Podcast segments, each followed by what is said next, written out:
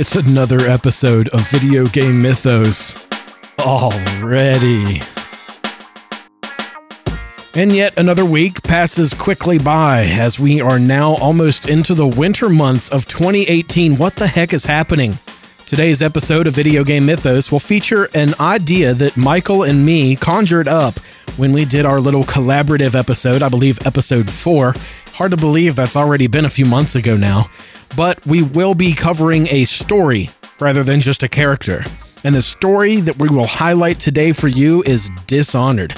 So prepare to get the rat plague and strap your boots on because we're going to take this boat to the fishing shores of Dunwall as we deep dive the characters and the backstory of Bethesda's Dishonored. Does anybody have any whale oil? Oh man, my nipples are wet.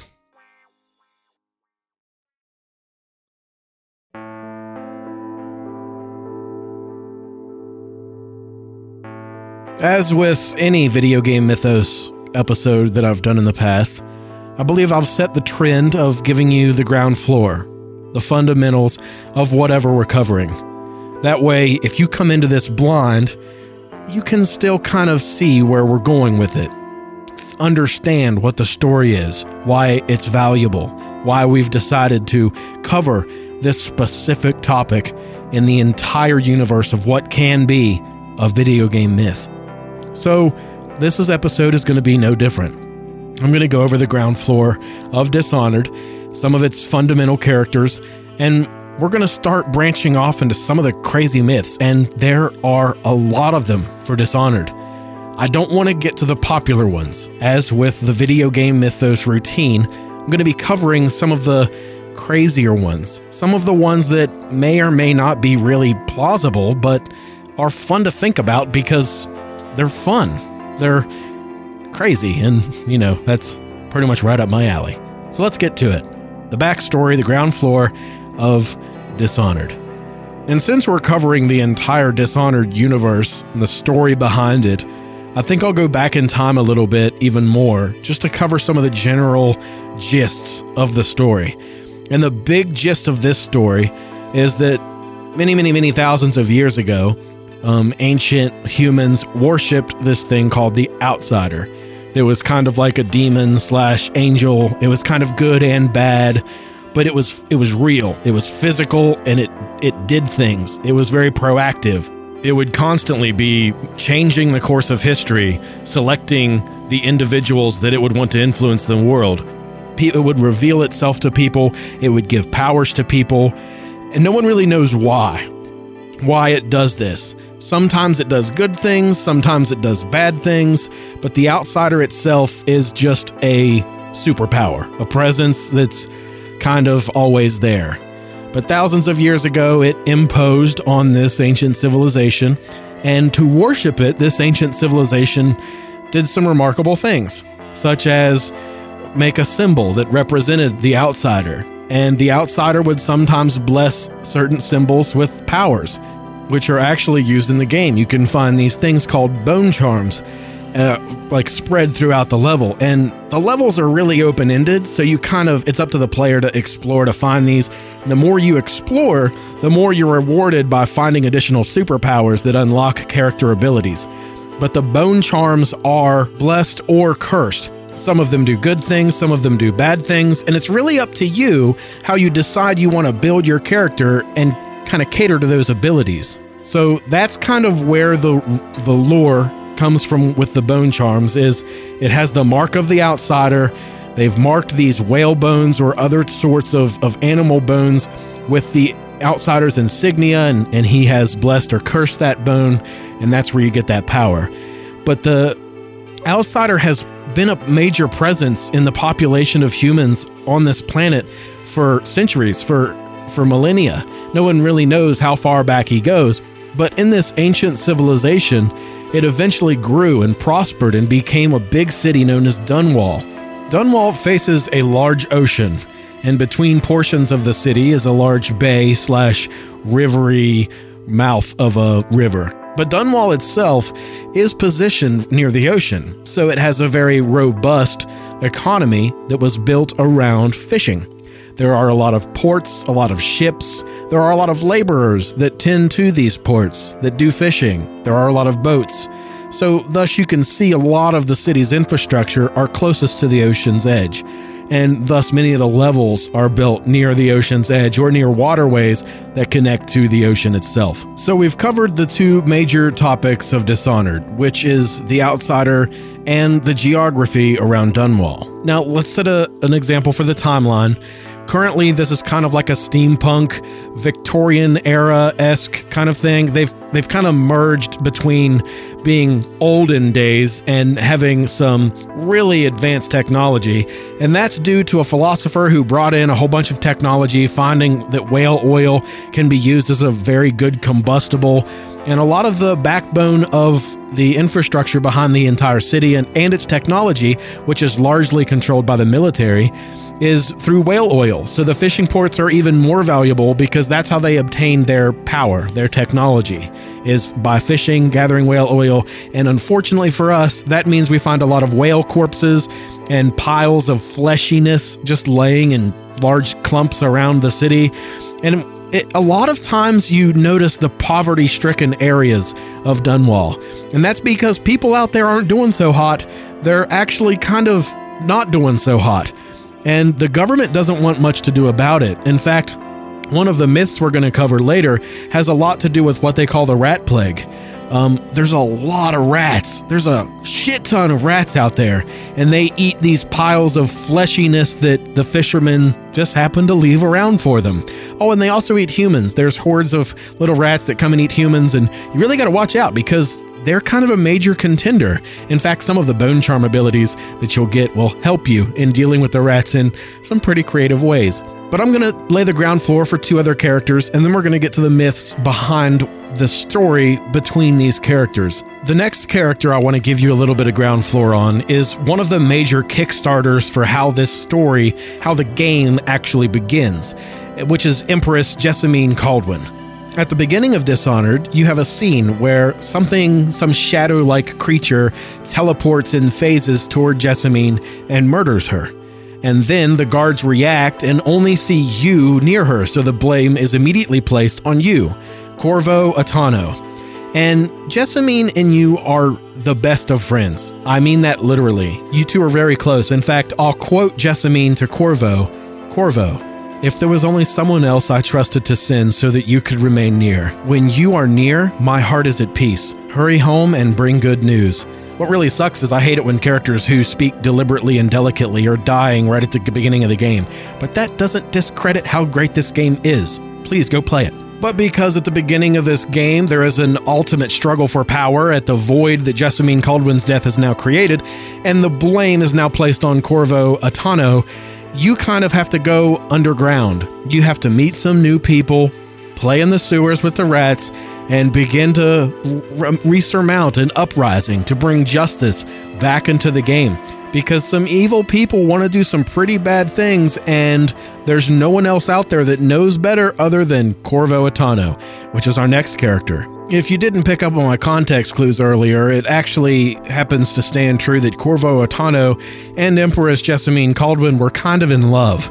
They had what could be referred to as an affair, although they didn't let anyone know, even up to and beyond Jessamine's death.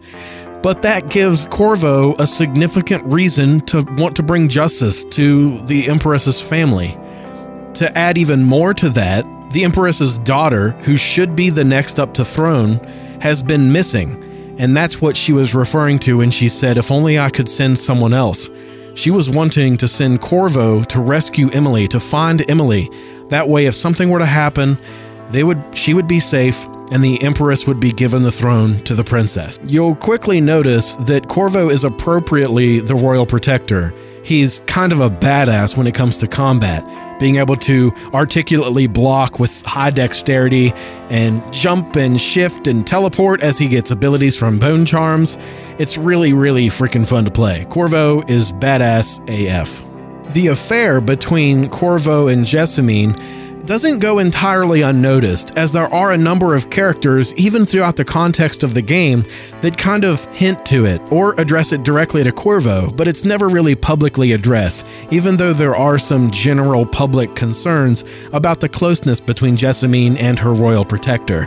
Corvo was actually the one chosen by the Empress years ago to set out across the Isles to find a cure for the Rat Plague. The Rat Plague, also called the Doom of Pandesia, is a rodent-borne contagious disease responsible for the dissemination of the population of Dunwall. According to some studies by one of the in-game characters named Doctor Gilvani, the plague has an unusual migration pattern. The oldest strains of the disease exist in the city's slums and other poverty-stricken districts, which basically means the shittier the area gets, the more infestive the rats become. And you go into some pretty shitty areas, and those rats get pretty feisty. So high level, let's talk about one of the major myths of the Rat Plague. And this gets really deep. In fact, I think it gets kind of morbid, because the military, as we've spoken before, is the large control powerhouse of Dunwall. They have a lot of the technology and a lot of the influence over population control and just in general, the setting and the forcing of rules and curfews that Dunwall has in place. You know, they have to maintain this huge rat plague, so there's certain levels of containment that they're willing to enforce. And honestly, it's kind of like a martial law, like at least to the level that you will be killed if you try to leave or do something you're not supposed to. And it's that level that kind of brings about this myth. So if you see the military in this game, you'll notice all of them are kind of meatheads, and they have that adrenaline aggression that they just want to kill. So kind of playing that character base of a military-esque person, not just a person, but an army, and combining it with the ability to control through a meaning kind of makes you think that the rat plague isn't just a natural occurrence, that it really could have been something that some government or military power might have forced into the city in order to have a higher level of control and to give meaning or to give a reason as to why that control should be in place, why the curfews are in place, why the giant electrical fences are between borders of the city. And it's a really messed up thought, because not only are these people poverty-stricken, starving, and only get to live on nothing but cigars and whiskey, which is great, by the way, it seems as though that concept is way too detrimental. Like, it brings you down, man. I don't even want to think about that, bro. Let's just teleport and fall down on some dude and stab him in the neck. Now we've had a great time, and I don't feel so bad about all these people dying, even though I just killed another one. The other messed up theory regarding the rat plague happens to do with the fact that the outsider kind of controls things however he wants, influences things in certain ways that are kind of good and bad. He might have been the cause to the rat plague. He might have introduced that, so that way he has a higher level of control because more people are scrambling, trying to live their day-to-day lives instead of trying to influence power. It really creates this big void where all these politicians and all these large power characters are really struggling for every ounce of control they can get. This is a very dystopian era where everybody really has a bad time, everyone has a bad life, and it largely is probably due to the outsider. So he actually chooses Corvo Attano as his chosen one. And you often see visions of him where he tells you about things and he trains you, and you go off in these little instances where you learn how to crouch and jump and that sort of thing.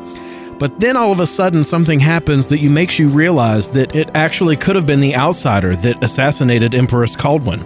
And that is the fact that he teleports. He has this ability where he phase shifts from one place to another, and immediately you're subjected to seeing something happen at the beginning of the game where your lover dies, the Empress dies, and it was caused from some teleporting, dagger-wielding person that you've never seen before. But then in subsequent scenes, you see the outsider teleport and use almost the exact same effect and the exact same technique that he used to murder her. Now, that's a pretty bold statement, and the reason that I say bold statements like that against the outsider brings me to another really messed up theory, is why does the Outsider do all of this? Is he some sort of god and just manipulates things for his entertainment? Yes, yes, that's actually the exact answer, or at least that's the theory, because there really is no other reason. There's no rhyme or reason to why these unknown elements are all happening at the same time, and coincidentally he picks Corvo, who happens to have an unpredictable nature because he's controlled by a human being, the you, the, you, the player, and that in itself is entertaining to the Outsider. So he tries to create this environment for Corvo that makes it more difficult for him to be predictable, more difficult for him to lead his life in a normal way. But yeah, I'm pretty sure all of those theories kind of intermingle, and possibly bits of one are true and bits of another are true, whereas the theory itself isn't all of what it's made up to be. Just know, at the end of the day, that Corvo is the sole creator of decisions. And decisions that you make throughout the game largely influence how the game unfolds. Yeah, the levels themselves are large and open world, and you would think that there is only a static and finite way to progress from one point to another, but the sequence of choices that leads Corvo to choose between certain elements, how he unfolds the missions one at a time, really have an influence on the impressions that he leaves on the world. And so it leaves us to bear that the Outsider is actually on the inside. He isn't physically in this world. He is a part of us. He is the spectator, the human presence that just toys with a virtual world to find entertainment any way he can.